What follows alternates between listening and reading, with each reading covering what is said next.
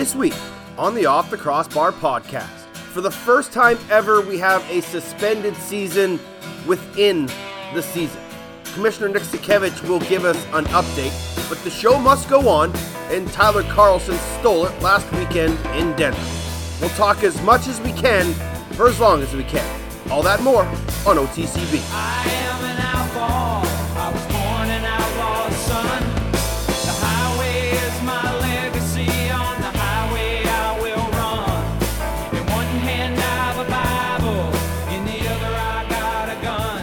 Is good, lacrosse fans? Don't you know me? Welcome to another edition The of the Off the Crossbar podcast here on SoundCloud, NLL Radio, the Lacrosse Flash, and Spotify.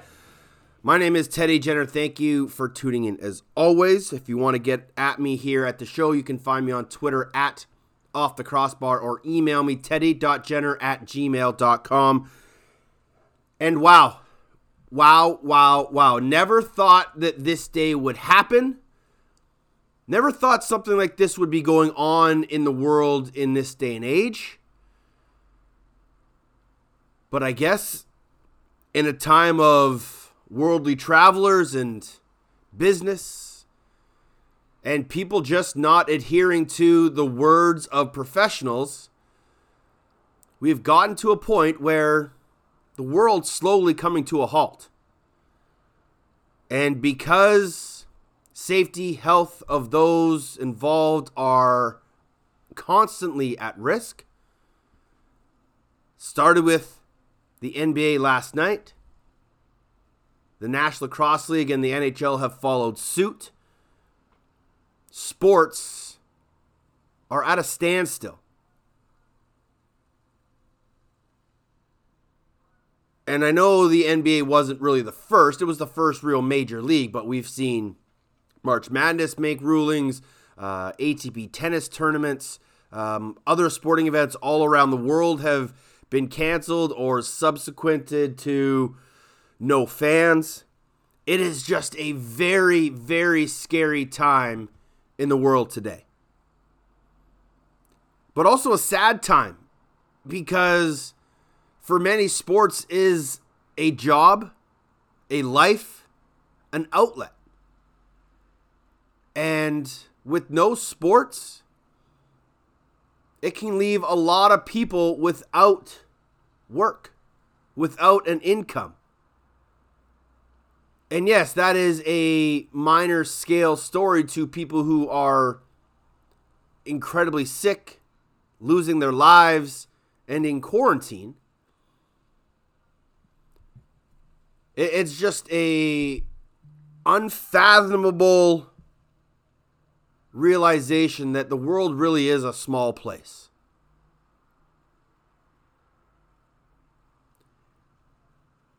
And I give credit to those who have to make these incredibly tough decisions.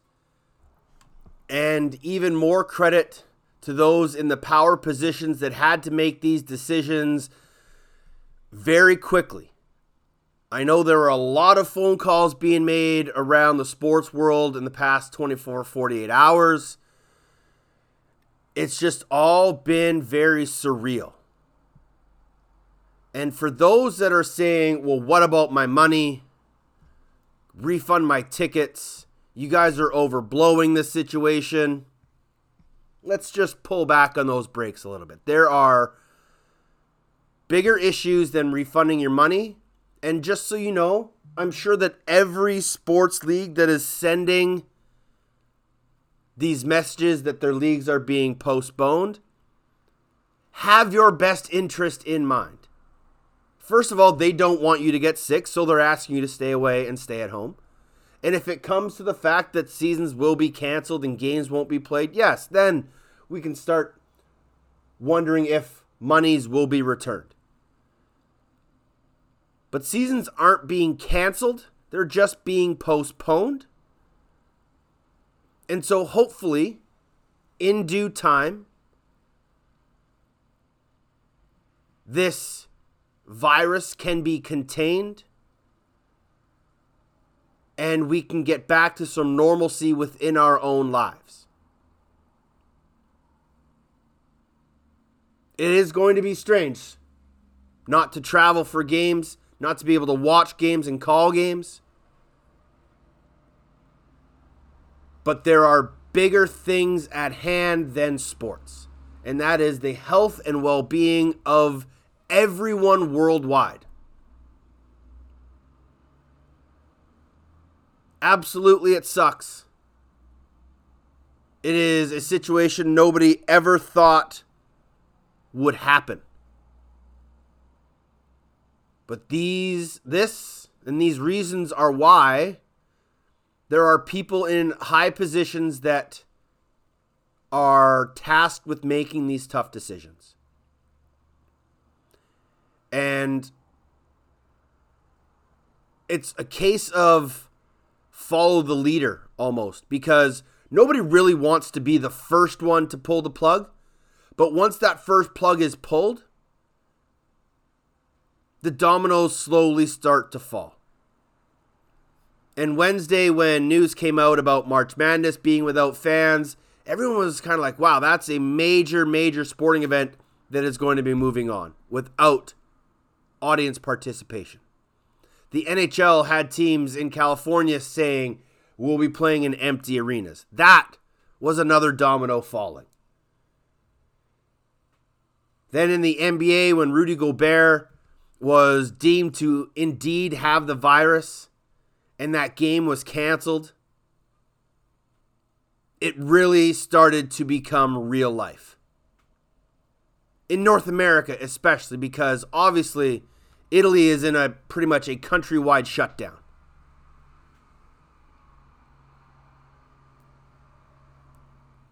So we are at a moment in time where there are way too many questions and not enough answers. And that is unfortunate, but expected because no one has really been through this before. If you go back to 9 11 when sporting events were having to be canceled because of the terrorist threats, that was really the last case of something like this happen. Now, a com- on a complete different scale, but still, it was a moment where decisions had to be made very quickly. And while some decisions are tougher than others, and some decisions aren't accepted that easily by some, it comes to a point where you have to make those tough decisions. And here we are. We are at a stalemate in the world. And it's not just going to be sports. We're going to start to see schools, we're going to start to see, you know, employers of of large companies and even small companies are going to start to say stay home. Even if you're not sick, stay home on the Joe Rogan Experience podcast, he had a doctor on who said you could be able to spread the virus for up to four days without knowing you have symptoms. So you could have been exposed to it four days ago and still not know.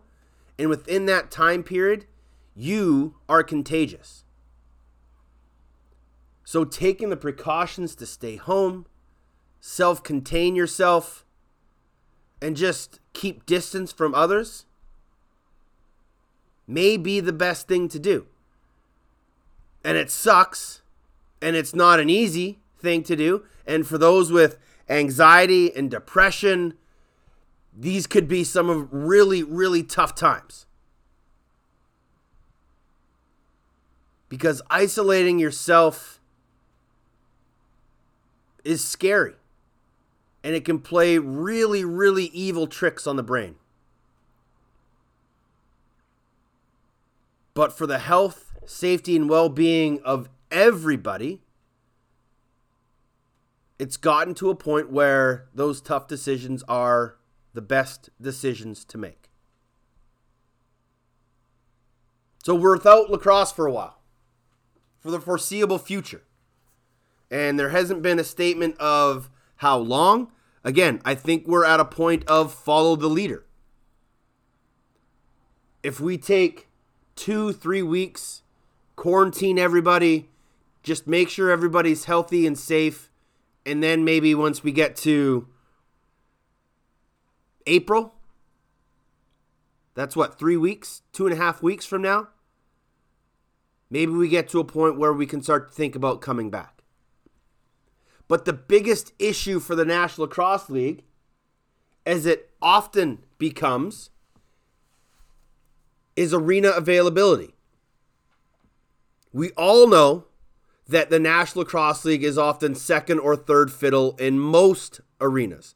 There are not too many arenas where the National Lacrosse League is the number one tenant. And because of that, with other pro sport teams with higher priority, take Colorado, for example Avalanche, Nuggets, Mammoth. The Avalanche and Nuggets will get first priority for open dates if and when pro sports decides to come back. So the Avalanche, I think, have a dozen games left in their regular season. Nuggets are probably somewhere around the same way. Mammoth have three home games left. Nuggets and Avs are going to get the first open dates to try to complete their schedule inside the Pepsi Center, which means the Mammoth will have to wait until all those dates are secured to find out when they could possibly play their final three home games. And that is going to be an issue around the league. And if the National Lacrosse League has to push its schedule back a couple of weeks, then so be it. But it's not going to be easy to fit the National Lacrosse League into some of those arenas with other tenants having to find open dates. It is going to be a difficult process to finish the regular season. It could mean midweek games. It could mean a lot of squeezed in double headers. We could see a lot of arenas with two games in a day, a basketball and a hockey, or basketball and lacrosse, hockey, lacrosse, whatever it may be. When it comes time to get back to sports, it is going to be a rush to find a way to fit NBA, NHL, and NLL games into these arenas. So while making sure everybody is healthy and safe is priority number one, finding a way to finish the regular seasons and get the playoffs in will may even be a tougher task. I don't know what the solution will be. I don't envy those that have to make these decisions. But these past 48 hours have been some of the toughest days in all of sport.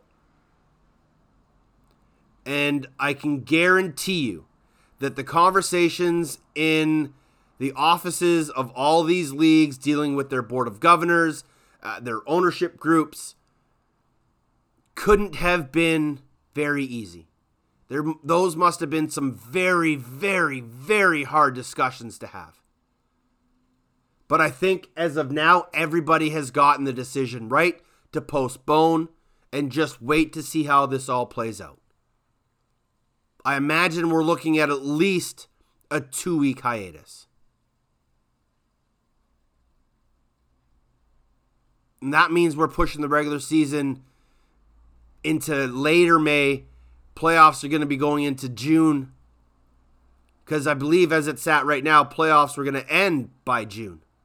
Now, we could be going deeper into June. And as lacrosse fans know, June is summer season. WLA, MLS, PLL, MLL, even the junior leagues, all of them are going to be affected by this delay, especially if the leagues, if the NLL starts back up in a couple of weeks. It's just going to push the timeline back further.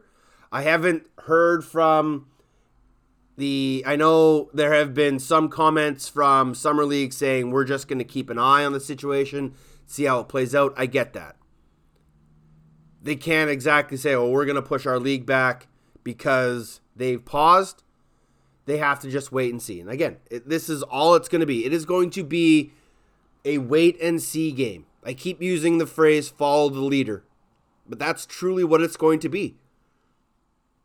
The first domino fell, everybody fell in line. Now we all wait to see when the first groups decide, okay, we're clean, safe, and happy with how everything looks. Let's get back to playing games. Once that starts, then everybody will slowly start to fall back in line again. But it's not going to be anytime soon, I don't believe. Like I said, we're March 12th today.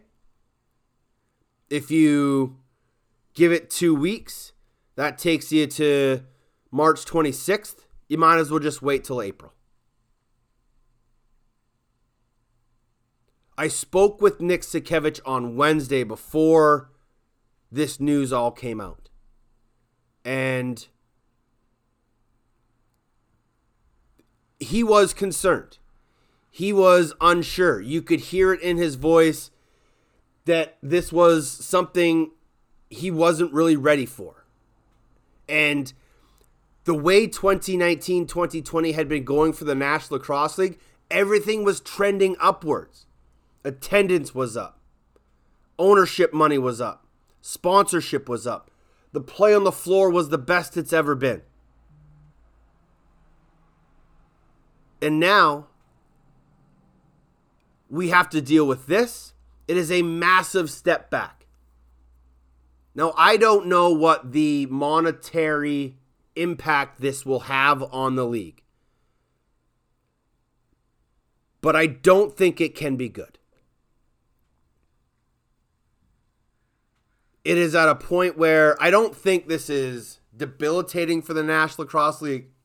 I don't think it's the end of days for the National Lacrosse League. But having two weeks with no lacrosse can't be good. Now, honestly, I think it's probably better than playing in empty arenas. But we are still at a point where we have to just wonder what's next for all of sports. So, I was hoping to have an updated comment from the league today as we record, but with everything going on, it doesn't look like that's going to happen. They are in not panic mode or crisis mode. They are just going through the process to figure out what's the best avenue for the NLL. So I'm going to play for you the conversation I had with the commissioner on Wednesday. There is still lots in there to listen to and talk about, but it just kind of gives you a sense of where their thinking was 24 hours before they had to make the decision to suspend the season.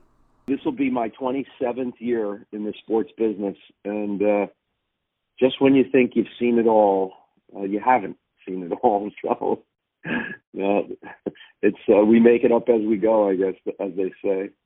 Yeah, and it's been a, a crazy past few weeks, obviously with the the coronavirus and and the scare that's gone worldwide. Everybody is kind of I, I don't want to say playing follow the leader, but they almost are. They're just waiting for the first real big domino to fall. And we're seeing, um, you know, what what courses, leagues, and countries are taking across over the seas in Europe.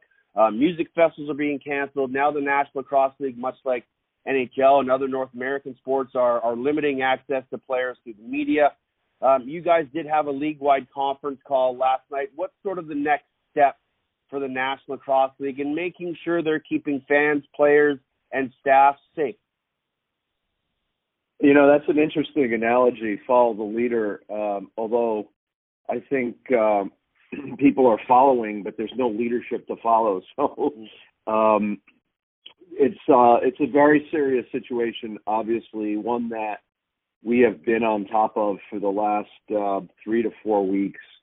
Really, when it started to um, become an issue here. And I guess in the U.S., the government here has been on it, on top of it for the last three months. But right around early February, it started to uh, rear uh, rear some concerns. So we started talking with our medical professionals, uh, our team doctors, who are all very good, by the way. We've got an amazing group of doctors across all of our teams, and also some infectious disease professionals were advising us we are not taking our cues from traditional news media or social media for sure. We're going right to the experts, uh, working a little bit with CDC and, and Health Canada um, to get their perspective, advice, counsel, and um, and yesterday we just put some protocols in place for this coming weekend, uh, week 16, that include um, some limitations on player access to the locker room, um, and we put some other important protocols in place. Unfortunately, some some event events, including the fans, are going to be either restricted with player activity or uh, postponed to another time. And we're we're just taking some sensible um, precautions while everybody figures out uh, what the extent of this uh, virus is and develops a vaccine and you know gets it gets it done. But the numbers are very small. There's no panic at all. We're not canceling games as of right now, um, and we're going to do business as usual, but putting in some sensible protocols to keep our players and our fans safe, which is our number one priority. I don't want to jump the gun, but you know, are we nearing that moment of either a canceled games or b games with no fans? Um, I don't believe so at this moment. You know, it's Wednesday ahead of Week 16, and and we we have no contemplation of game canceling Yeah. Um, like I or, said, I or meant, playing no yeah, I made that analogy of follow the leader. How how closely do do you guys keep in contact with with the other major teams that are in your arenas? I know many are owned by the same entities, but how much contact are you are you with other NHL teams and NBA teams that are in those arenas and and understanding what what protocol they're taking as well? Yeah, in the last week or so, uh, daily and multiple times daily. Yeah. Um, obviously, we have a lot of connections and shared ownership with NHL, so probably talk to them the most. Um, but uh, we're also, you know, collaborating with the NFL, the NBA, uh, Major League Soccer, and um, really getting our information from the health professionals that's where the most reliable information is. You mentioned you've been in this industry a long time. Have you ever experienced anything like this that that's caused such panic and, and such worry throughout the world? Yeah, I mean there were a couple of moments over my career. The SARS uh, pandemic uh, was was one uh, that that hit hard. Uh, that uh, we never ended up canceling games. 9/11 was another. Uh, we were I was in soccer in New York at the time, and uh, when 9/11 the 9/11 tragedy hit, we uh, we actually postponed playoff games Right. um, that fall uh, after 9/11. So uh, yeah, there's been there's been a couple of them. Do you have any contingency plans in place if we get to a point where where fans aren't given access to games? Is is there a, a process that you guys think you will go with BR Live or or allowing games to access or allowing fans to access those games more easily if we get to that point? Um, right right now we're not we don't have any contingency plans uh, developed because we're just not planning on canceling games, but we are. I, I think the best way to describe for you what we're doing is we are very closely monitoring um, travel, uh, what the airlines are doing. Um, we're talking with the other leagues about what their planning is. Uh, I mean, we we we do have some very high level. Uh, I wouldn't even call them contingency plans, but plans of action that we would take should the situation uh, get get worse uh, next week. But you know, again, the the numbers are very low. Uh, it appears that uh, the younger people are affected no differently than the seasonal flu. We know the seasonal flu has uh, killed tens of thousands this year. Uh, this this particular virus is nowhere near those kinds of numbers. So I'm not I'm not downplaying it at all. We're we're taking this very seriously, um, but but we're carefully monitoring it with the medical professionals. Let's move on to a, little more positive talk, and that is the National Lacrosse League this season. As you mentioned, Week 16, we are a handful of weeks before we get to the playoffs.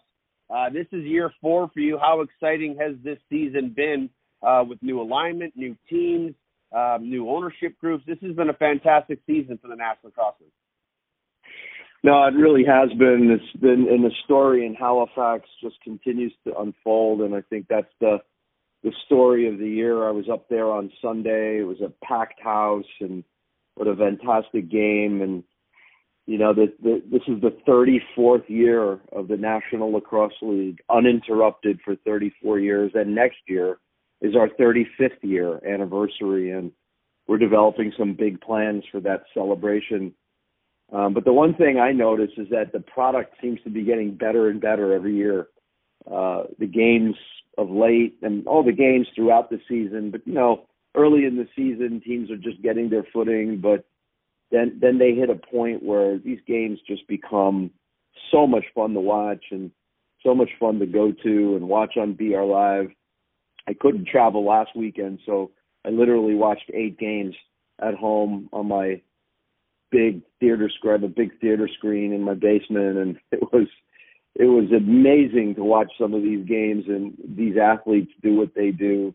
Um, it was a lot of fun, and Halifax is a great story for the league this year. They you know, Kurt Stiers has been a long time investor in in our league, and he's uh, he's put you know two fantastic leaders to run his his club, and Mike Kiersey and and John Catalano, the president, uh, and and it and they are really firing on all cylinders up there. So it's been it's been great to watch, and you know Halifax is not a lacrosse market. Mm-hmm. Halifax is a the sport of lacrosse is new to that province and that area and that region and walking through the concourses um, at, in between quarters and at halftime, I was astonished over how much licensed merchandise was on the backs and the heads of fans. There were Thunderbirds gear was everywhere, and, and that just speaks to the commitment the fans have for that team.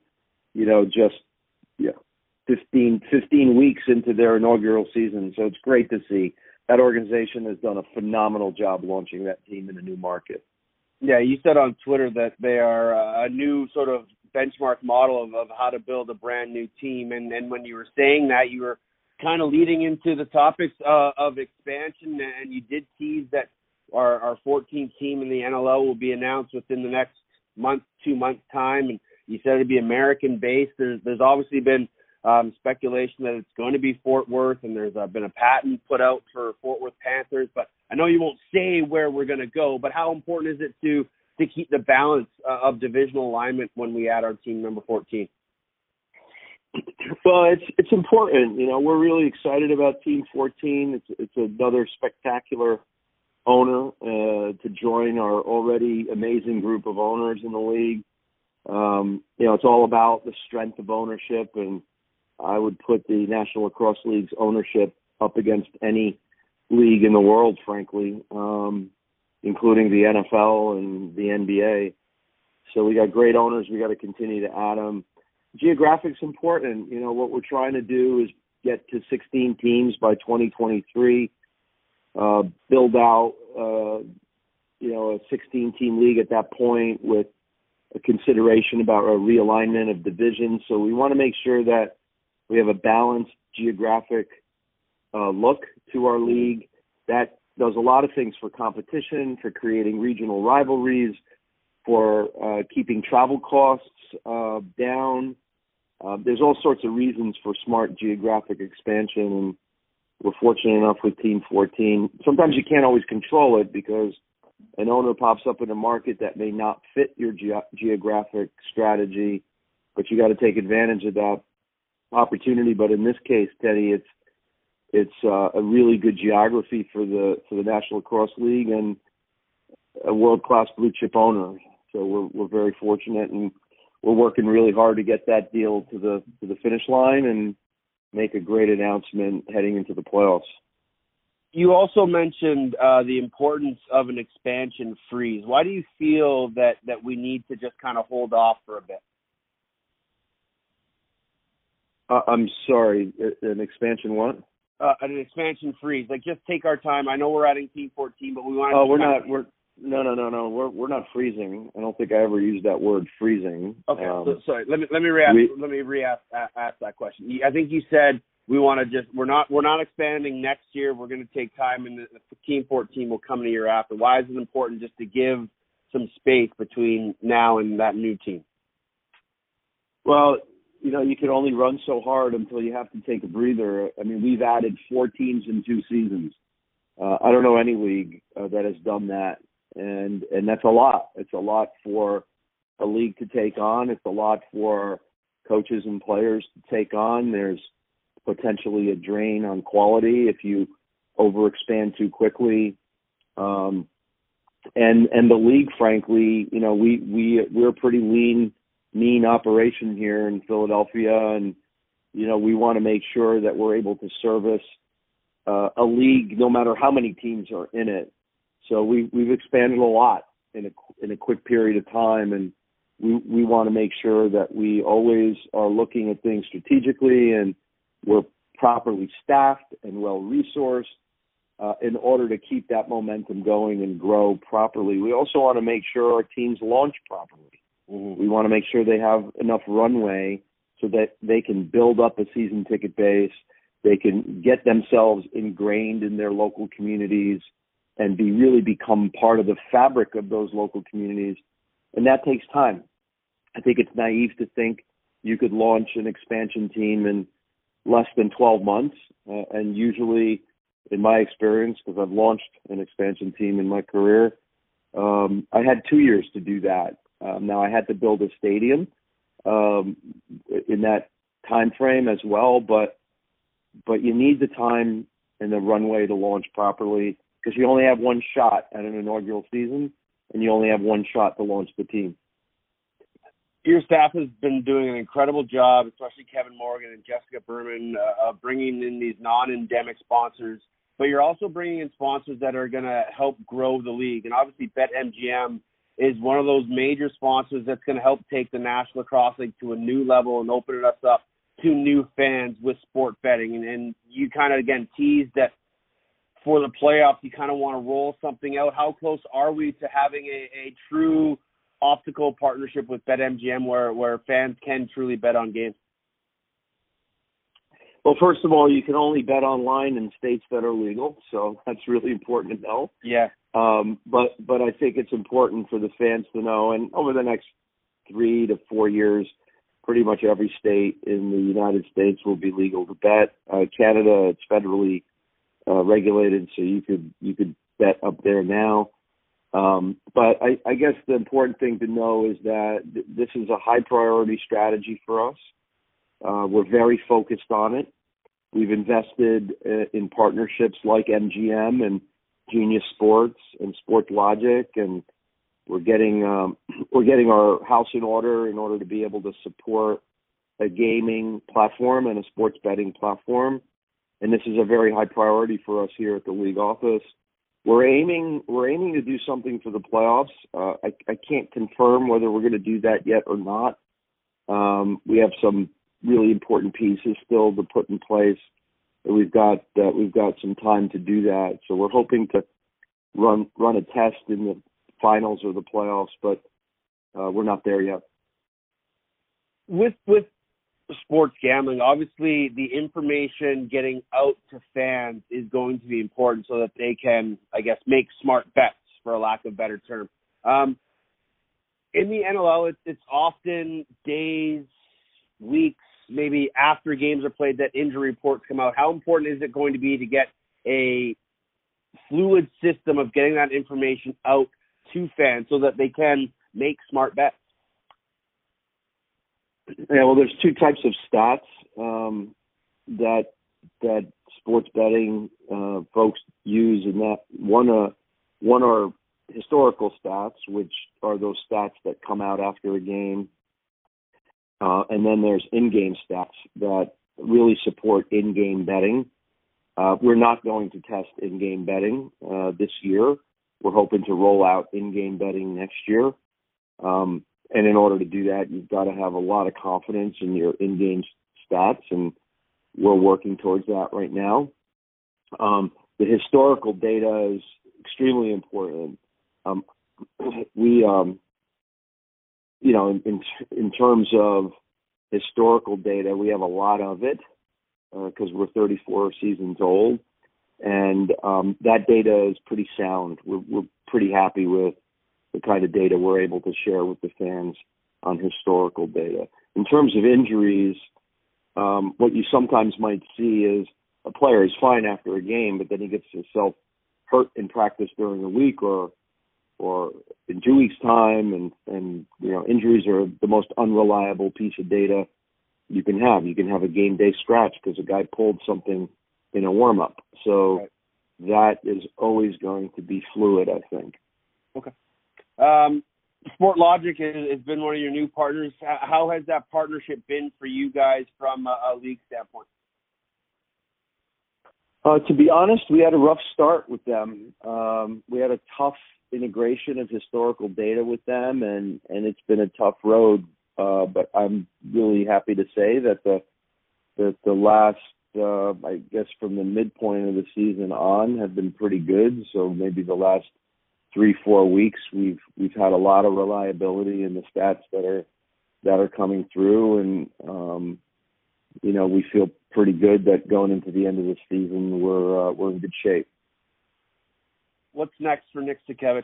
Obviously, uh, a big few weeks ahead of us. The Alberta Cup is rolling on very strong up in Canada. But what's your next big focus? Uh, just you know, get through the season. Um, you know, deal with this coronavirus issue in the best possible way for to keep our athletes and, and our fans uh, happy and healthy and have another spectacular playoff season like we had last year and um, really a lot of our attention right now is focused on season 35 and how that's going to uh, how that's going to roll out um, and, and just continue to uh, to build on the momentum that we've had. We've had four years of really good, fun momentum with with uh, new teams and new owners and new sponsors and new broadcast partners. Um, it's going to be great. You know, I, I, we feel really good about where we are, but we ne- we never ever sit around here with our feet on the desk thinking that we've arrived. We still have a very very long way to go with this league uh, we have more teams to add. We have more owners to add. We've got more exciting things to roll out, and it's a great, great time to be in the National Lacrosse League. Never been better in 34 years to be in the National Lacrosse League. Our our franchise values have grown 600 plus percent in the last four years, and they're going to continue to grow as we roll out these new markets and new sponsors and new broadcast partners one last one. You mentioned broadcast partners. Um, I, I believe this is the last year year of the deal with BR Live. What's the what's the process of moving forward with them, or or looking forward to to something else? Um, actually, we have one more year uh, on the BR Live deal, and um, they are they have been an awesome partner in every way. Uh, we we're not waiting for the deal to expire. Um, we, we are beginning conversations about what a new deal could look like and, and how that may best serve our teams and our fans going into a renewal. So we're we're having another really good year, by the way, on BR Live with pretty substantial growth in in viewership. The uh, the game of the week introduction this year uh, has been, you know, a bit of a revelation, revelation in terms of viewership. Uh, we're, we're pulling some big numbers um, on the game of the week broadcasts, and we're excited about taking that to the next level together with our partner BR Live for the long term. So we're we're not waiting until the end of the deal to to talk about a renewal. We're we're talking to them right now. That's the commissioner, Nick Sakiewicz. Um, it's just a, a very, very odd time in the National Lacrosse League and all sport, as as we've discussed. It's it can't be easy to be the leader of a sports entity and have to make these decisions, but that's why commissioners are paid the big bucks to to make these tough ones. And this has probably had to have been the toughest decision in Nick's tenure as commissioner of the National Lacrosse League. And we were kind of joking before uh, we started recording the interview. Goes something about Week 16. There's always something around this time of year where where something seems to be a bit of a hiccup, and it's a, a tough spot. And uh, I appreciate Nick giving us time. Yesterday, he was a very busy man yesterday dealing with all the team personnel and GMs and, and ownership group and governors trying to find a process. And again, we, we reached out today on Thursday to try and get a comment, but they obviously have bigger things to deal with. And for those of you that haven't seen it or didn't read the NLL statement that they put out on Thursday, it says the National Lacrosse League has determined that it is in the best interest of our fans, players, coaches, and staff to temporarily suspend play until further notice due to concerns over COVID 19. We will continue to evaluate the situation and remain in constant communication with health teams, with health team, business, and league officials across North America. Security and safety is our top priority and the focus in these challenging and unprecedented times. We will continue to provide updates on resumption and rescheduling of play as they are determined. So, again, not canceled, just put on hold. And that's just where we are. We're in a holding pattern. And it gets back to the case of follow the leader and who is going to be the leader. And right now, everybody is just waiting and watching to see what happens next. Week 15 was wicked in the National Lacrosse League. Eight games, and they were pretty much all fantastic. But with no week 16, there's not a whole lot to talk about. But one story I do want to talk about was that of Tyler Carlson and his play in the Colorado Mammoth game. He had to come in relief for Dillon Ward. Uh, Dillon Ward gave up five goals early in that contest. Tyler Ward, Tyler, Tyler Ward, Tyler Carlson came in in relief, and as most people generally think in those situations, TC is just going to come in for a quick shift, give Dillon a breather, and Dillon Ward will come right back onto the floor and resume his position between the pipes. Well, that didn't happen. And Tyler Carlson stayed in the game. So, as I was broadcasting that game with Jamie and Johnny, I looked at the score clock and there was under five minutes left, I believe, in that first quarter. So I thought, okay, maybe they're going to give Dillon the rest of the quarter just to calm down, play things out, take a bit of an extra breather, and he'll come back for the second quarter. Well, that didn't happen. And Tyler Carlson gave up a couple goals, and at one point it was 7 1. And there was like a moment of, what the hell is going on here? Rochester had played less than 24 hours ago in San Diego and got up lit, lit up for 19. They only had scored six. By the 12 minute mark of the second quarter, they had seven. Colorado had one. And when Johnny Gallant interviewed Pat Coyle at the TV timeout, Pat Coyle said, you know what? They don't look like a team that played 24 hours ago, and we look like a team that thought we could just show up and win. And it was true. They looked like a team who thought that they could just show up and win. They had won two straight. They were feeling good about themselves. They were at home. Everything was going in order. Everything was running smoothly. Unfortunately, in this league, you don't play it on paper. And Rochester came out flying. And truly, if you go back and watch most games where teams are playing the second game of back to back, the early stages of that second game, they're always really strong because they're still playing with a lot of that momentum and energy from the night before. And Rochester came out firing. And Colorado tried to switch a few game plan things up. They tried to shut down Holden Cattoni on the power play, which left Corey Highfield open twice for extra man goals. And they weren't executing what they should have been executing. Their game plan be, wasn't being put to plan. But they got a couple goals right before the end of the half, which were huge goals a power play goal from Chris Wardle where he picked off a defensive clearing pass and beat Steve Fryer. Then Tyler Digby scored a six on five goal with a delayed penalty that got it to 7 3. They almost got it to 7 4, but they were still within four goals at halftime. And having talked to a few guys after the game, I said, you know, was it a lot of yelling at halftime? Was Pat Coyle throwing chairs across the room? Was he calling guys out? And everyone said no. There was, you know, there was some comments and some concerns, but we all knew that if we just refocused and put our game plan to work that we would be fine.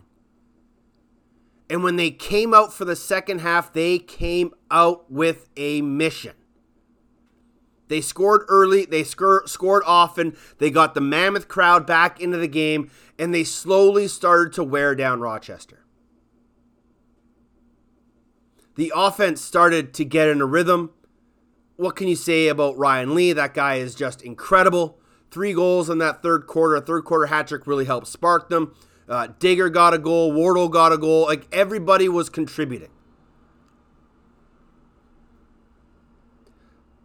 But what we haven't talked about yet is Tyler Carlson. And the thing about backup goaltenders is they are often the biggest team guys because they understand their role is they may never see the floor. But they have to constantly be ready to go into a game and be thrust into really tough situations. And Tyler's has been around this league long enough to understand that situation. He's been in them before. And oftentimes, when you come in relief, like I said earlier, it's for a shift or two, and then you're right back on the bench, opening and closing the gate. But when you're asked to be put in in those situations and you're tasked with the rest of the game as a backup goalie, now you got to switch your mindset and focus on the big picture. And I think having been a starting goaltender in the past really helps Tyler in these situations because he can understand the game perspective of, okay, you know what? 7 1, let's forget about it. Let's make this 0 0, and let's go and try and win two and a half quarters of lacrosse. And when you can get a goaltender that comes in, and sure, first couple, I think actually the first one got by him, that could be tough. But when he settled into that rhythm, it allowed the rest of his team to settle down. They got a few saves, they got a couple lucky bounces, they got a couple calls to go their way, and momentum started to get in their favor. And when momentum and the crowd and the bounces are going your way, anything is possible. And in a game of runs like the sport of lacrosse, 7 1 match by 7 1 is incredible, yet not all that unlikely. Philadelphia did the exact same thing to Georgia. So you always have to be ready for the runs. And as that game went on, and as Colorado started to find their legs and, and start playing to speed and working their game plan, you started to see the gas tanks begin to empty in Rochester which is not acceptable, which is expected. Rochester came out like gangbusters, and you knew they would. But you also knew as that game went on, it wouldn't be sustainable. They couldn't keep up that energy for two straight games on back to back nights in less than 24 hours. And Colorado was able to bide their time, get some goals back, and as they started to run, the tanks began to empty. And once Colorado took the lead, there was no turning back. And Tyler Carlson continued to make big save after timely big save after timely big save. He was the number one star. He's going to be the player of the week. And it is one of the stories of the season to see a backup goaltender come in and make and have that kind of performance to help his team not only get a huge win, but to keep their season momentum going with three home wins now in a row, continually to solidify their place as number two in the West. And it was one of the best moments of the season. I caught up with Tyler on Wednesday. He was working at the rink. He had just finished flooding the ice. He's way better than David Ayers at flooding the ice. And he's a family man. He loves the game of lacrosse. He loves being around the fellas. And he is one of the reasons he is one of the best big team guys in all of lacrosse. Life's not easy Yeah. for a backup goalie, is it? well, no, it's pretty busy back here, especially having two little ones around when you get home too to look after and uh, take up most of your time as well. Uh, no, it's it's pretty tough on the uh, at home, and you know it's a little bit of a break when I get to go out with the boys in uh, in Colorado and play there and uh, do our thing. But uh, no, when I come home, it's uh, definitely a whole busy uh, busy thing for TC back here. What's it like in, those moments? I know John Gallant asked you after the game those moments right when Coach Pat Coyle looks at you and you say you're in, and your answer was, "All right, well, well, let's go." But as you're watching that game unfold, are you mentally preparing yourself for that moment, or are you thinking, "Okay, Dillon's going to settle in"? Ah, you know what? I've been in this position for a while, as many people probably know. But uh, I just, I just know your opportunity can come at any time in any different, any different scenario, right? So you kind of have to be mentally ready, always, regardless of if it's one goal, two goals. Uh, but yeah, you know what? I've been lucky to stay behind Dill. Uh, saying he's, uh, a couple, we haven't had a couple, our starts, sorry our starts haven't been the greatest. So uh, when I see that happen, it's like you know what? Okay, maybe maybe it's my time. And then uh, Wardo does his thing with obviously, like I said before, ice in his veins. He knows how to deal with the big game scenarios and uh, obviously any of the stresses that come with uh, maybe a couple goals that maybe didn't go our way or anything like that. But no, Wardo usually settles in pretty nicely, so I usually don't have the stress about having to go in. having been in this league for quite some time, like you mentioned, you, you've kind of seen it all. How have those past experiences helped you become a better goaltender and, and a better teammate?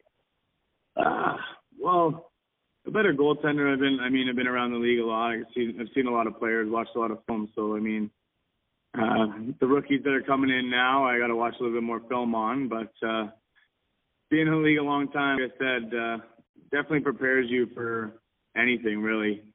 And uh, to be a being a better teammate, you uh, obviously have been around couple teams the last few years, so uh, you get to see different points of view from different teams, and uh, just let each of your players know that when you when you get together with them, what people were looking at, and uh, we decided we could beat them, or or vice versa, asking them how they thought they could beat me if if I played that season or if I played that that game.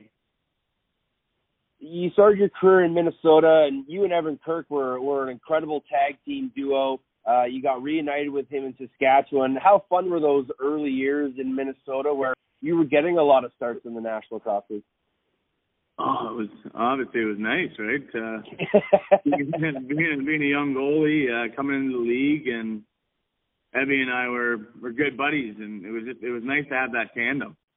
But uh, that that didn't end up working out for very long. But um, no, it was it's really nice when when I was playing with Evie, and especially going back to Sask and hearing that he was coming there, I was uh, I was pretty happy, and we, we kind of picked up where we left off. So yeah, no playing starting in mini the games the games were really really fun, and uh, obviously it's fun playing, but it's a it's a different animal when you're backing up too, right? So not saying it's not fun at all because it it's just a different animal. You have Yeah, to look we- out for different things and uh, yeah, just help be just be a better teammate and uh, yeah. you do you do have to do quite a bit more as a backup and anybody that's watched uh, a rush game or a mammoth game or any time that you've been uh, you know, on the bench right beside the microphone of a bench reporter you are very active how important is that for you to stay turned on as it were uh, in the game so that your mind is always on helping your guys whether it's calling out where the ball is strong left strong right or blade penalty how important is that for you to be that sort of switched on Hey, personally, yeah, it, it that is what keeps me in the game too, right? Uh, and not only does it help out my my fellow teammates or like Wardo or any other goalies that I've had to, to look playing with, um, but yeah, it keeps me, like you said, it keeps me in the game, and uh, it keeps me on my toes and giving the guys the, the feedback that they could potentially need if they don't see that potential player behind them or what whatever it may be, whatever the the, whatever arises in that game kind of thing. Uh, it's just nice to be stay in the game, stay involved, and uh, cheer for whenever we need to cheer. it was quite hilarious when Dillon was in your role on Sunday and he was trying to yell and he was rather under the weather on Sunday and he had literally no voice trying to yell ball possession and loose balls. You do quite a job. There's a lot of big shoes to fill for anybody that that steps into your shoes behind the bench because Dillon really struggled. uh, I don't I don't know if uh Bill Bill struggled. I mean, like you said, he was under the weather there and uh I remember once I think it was during the third quarter there, uh I go I go to go to Bill, I go, Hey, you know you sound like Oscar the Grouch, right, buddy? He's like, Yeah, I bet. but these these these halls will help me big time, so yeah. as that game went on and you got more comfortable, how in a zone were you really? Because it seemed like you were seeing the ball really well. Yeah, I, I uh after that first one I went to the bench and uh Wardo said, You know what, we you got a piece of it. I said, You I saw it the entire way. Just he he beat me to my five hole and uh said, Well, if that's if that's how it's gonna be, then we're gonna be all right for the night. So uh yeah, I was I was seeing the ball pretty well. Um and uh, obviously when the the boys let the boys let the the opponents shoot from where we want them to shoot, it makes my job a lot easier. So uh, definitely have to take the hats off to our boys uh, on the D end there. you mentioned that you know when when you're seeing the shots and and you, they were shooting from where you wanted to shoot from. Obviously, the game plan wasn't being executed as well as the team would have liked in that open quarter in a bit. But once you guys really settled down, it seemed to be going your way. When those things are going your way, how easy is the goaltender position? I mean, when it's going your way, it's actually pretty easy, man. Uh, but the the position itself is not is not that easy. Just putting the time in and the the, the effort that we've put in as professional goalies is uh, what makes it that which makes it easy, right? Because we've uh, we've battled through a lot of adversity. Anybody could tell you that, from any starter in this league to the backup goalie to any person growing up playing. You know, like you know how to do the job. You just got to come in and do it. what you mentioned, and I know all the goaltenders do, but you mentioned watching film. How detailed do you get when you're breaking down individual shooters, or are you looking at certain guys? How detailed does it get when you're when you're trying to get a book on a guy? Honestly, me personally, it just you're looking you're looking at where the stick angles are coming from. Personally, I like it's you notice a guy and you watch him maybe six or seven shots in a row going dipping his shoulder, but he's always going low. It's it's it's nice to see, and it's a, it's a pretty big tell when uh, when you see that and you can find the guy's tells. And that's that's definitely a part of being around the league a long time. Uh, you can you have a lot more tells, and you can kind of see those subtle tells a little bit a little bit better and a little bit quicker. Is there a guy that you still haven't figured out yet? Uh, I mean, there's probably a few that I can't. I, I just, I'm not going to do that to anybody out there, but ah, uh, fair enough. I respect that. You got to keep your secrets, right? yeah, I appreciate that. Um, as as this Colorado team has gotten more comfortable within each other, you guys are on a three game winning streak now. That that Vegas game uh, was a tough one. It just nothing really went your way that night. But since that game, you guys have really started to come into your own. Yeah, that's uh, it's definitely you can definitely feel it in our room, and uh, the acquisition with uh, Ty coming in and being that big body out there and able to move some guys uh, is, uh, is pretty big for us too, and it kind of lifted us a little bit. So the boys in the room are happy, are good. We're feeling good, so uh, we're just going to keep this thing rolling as long as we possibly can. Obviously, this coronavirus thing is kind of catching everybody off guard, and and the league is taking precautions. What's been sort of the league's directorate to you as players to, to try and keep yourselves healthy and safe? Uh, you know what? Just do everything that we can to keep, like you said, keep ourselves health, like healthy. Stay away from any any issues that may arise if if that could potentially be a uh, a spot where you could kind of contract it, or just just just be smart about what you're doing, even when you're traveling to airports. Just make sure you're always washing your hands or staying away from people that you might think that could be having something. But Yeah. you know, just being safe and smart. I think that's a big thing. That's got to be tough for a father of two young kids. oh yeah, you don't, don't have to worry about yourself. You got to worry about them too, right? And what they're getting their hands into, and yeah, it, it's it's definitely a little bit tougher, but uh, we're gonna battle for this. Are they uh, are they a big fan of Dad's goalie gear and, and what he does? Oh yeah, yeah. After the game, my wife sent me a picture of myself on the on the TV and uh, the two kids facing the TV, looking at at Daddy on the TV. It was uh, I had a little moment there for uh, when I got sent that picture. Uh, it was pretty pretty special. Uh, I, I shared it with the boys too, and they they all agreed with me as well. So uh, had to thank the wife for sending that to me. Uh, but no, it's it's special when they get to see me in the net and not not just behind the bench.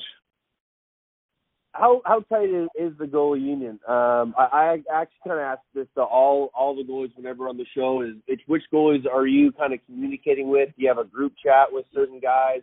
How, how close are you with all the other goalies around the league? Uh, personally, I, I'm like if I run into a, a goalie that I've played with lately, or it's we have it's just that underlying uh, the underlying feeling that whenever you you run into an, an, another goalie, you you know it's pretty easy to start a conversation up, and you guys know everything what you've gone through, that kind of stuff. So it's goalie union is definitely a thing. I'm, I'm not too close with any one certain guys, but once like once you get into like conversations with or walking past, you definitely know that there there is something there. Yeah. Um, the the David Ayres story in the National Hockey League was one that kind of took the world by storm and and was a really nice story. You're a you're a backup goaltender. You're you're a you're a Zamboni driver. How nice was it to see David Ayres get the the limelight that he was able to have in in those 15 minutes of fame? you say 60 minutes of fame. I mean, uh, he's had more than that. Uh, I mean, that's it's a kudos to him, really. Um, kind of kind of cool to watch and to see uh, see how that all unfolded. But uh, yeah, no, that's definitely a pretty cool experience for him. And to see that he went to the NOL, uh, Yeah. a couple of Russia practices there, I saw like it's kind of cool.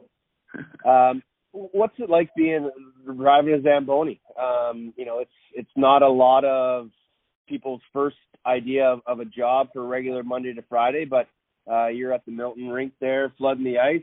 What do you enjoy about just cruising around on the big ice truck? well, it, uh, what is it? About eight months out of the year, we got the ice in there, so uh, it's just nice to see the kids uh, starting where where I started off. Even like the four months out of the year with lacrosse going on there too. It's just it's nice to see the kids uh, just living at the arena like I did when I was younger, and being able to kind of be a part of that is kind of cool. Uh, as most people think you just walk around with a broom and dustpan and clean up after people. It's, uh, it's definitely a little bit deeper than that for me. Um, just watching the kids play, and if there's any like two cents that I could give little lacrosse players, if it's in that two months or four months that it is, uh, if I can give any tips to them, I'll jump out on the floor and give them a couple tips if they're not doing something right, or even like on the hockey end of things. I, played hockey growing up too, so it's just nice to kind of watch and overlook and maybe give a little couple two cents just from a Zamboni driver, right? exactly. Uh, do you have a do you have a, a specific ice science? You know, are you one of those guys that has to make sure the ice is absolutely perfect? Uh, I mean, here at our rink, we uh, we take pride in our rinks. Um, Yeah. We like to keep them the proper thicknesses and and all that kind of jazz, all the tricks of the trades that we got here. Um, but yeah, no, we uh, we do our thing here to make it safe for everybody. You guys have a week off. Uh, that'll be nice because it's been a hectic past few weeks for you guys. But then you go uh, home to Calgary or a big road trip in in Toronto and New York. How important are these next couple of games for you guys to settle into a good playoff spot? Um, just lately, we've been really, really stressing the fact that every game's a playoff game, right? Um, with the the way the the conferences are these days, we might we might be battling for a wild card spot if that's the way the cards end up folding. But uh, if we just keep battling like every game's a playoff and every game's our last game, I think uh, I think we'll be in the playoffs and I think we'll do some damage too. How good is Ryan Lee going to be if he continues to play the way he's playing? Flying Ryan. He's gonna be uh he's he's a dynamic player. And uh, like I said, getting Digger in there uh is it opens it up even more. Um so I, I can't wait to watch what he's gonna do for the rest of the way. That's Tyler Carlson, uh, backup goaltender for the Colorado Mammoth. Big team guy. Gonna get him a lacrosse flash shirt one of these days. Maybe even a goalie union shirt so he can look as sharp as Kurt Wagger does. But he, he makes a lot of good points about just making sure that you're mentally ready as a backup goaltender. And it's a great lesson for for all you young kids out there is that you just even if you are not in the game, you have a role. And you have to be able to do that role as best as you can. And when you get the tap on the shoulder from the coach, you got to be ready to jump in and, and pull your weight. And he's been doing that for quite some time. He's been around this league for quite some time. And I think a lot of people forget about his time early in his career in Minnesota, where he was splitting time with Evan Kirk, and they were a one two combination. And they were a really, really good one two combination in Minnesota back in those early days of the Swarm. You know, then he bumped around. He was with, uh, he's been in Edmonton. He, he flipped to Saskatchewan. He spent a year with San Diego. Now he's in Colorado, and he couldn't be happier. You know, sure, he probably would love to be a, a consistent number one around the league, but when you're comfortable in your role and you can do it really well, you're a pretty happy guy. And Tyler Carlson always has a smile on his face. Uh, he's incredible in the locker room. He's an absolute comic show, um, but a really, really humble guy, down to earth, uh, great family guy. And uh, really appreciate him giving us some time uh, between flooding the ice and watching the kids and watching game film because that's another big part uh, of being a goaltender and, and the way the National Lacrosse League and, and sports have come around with the ability to cut clips and have that technology at your fingertips to be able to to watch guys closely and get those books on guys. Uh, it's helped the goaltender position incredibly over the last few years because it's a lot easier for goaltenders to get books on guys and to watch film on guys and be able to study tendencies. So shooters have to continually be changing up their styles, and so do goaltenders. And it's just a, a yin and yang of the sporting world in lacrosse of goaltender versus shooter, shooter versus goaltender. There are still lots of questions as to where we go in the world of sports right now. I know everyone has questions. But there are a lot bigger concerns going on in the world right now, so we have to let those in charge do their duties and let them tell us when it is safe to continue. We will work at this podcast as best we can, but often with no games, it may not be as easy as possible. but maybe we can still find some way to fill an hour of your time every week until the NLL and sports return. I want to thank the commissioner, Nick Sakiewicz, who gave us some time during a very busy time for him. And of course, to the man, Tyler Carlson, for letting us inside the world of a backup goaltender slash Zamboni driver. Let's all hope we can get back to watching the game soon. Until then, I'm going to be watching and playing a whole lot of golf. My name's Teddy Jenner. Find me on Twitter at off the crossbar or email me teddy.jenner at gmail.com. Until we speak again, stay healthy and be excellent to each other.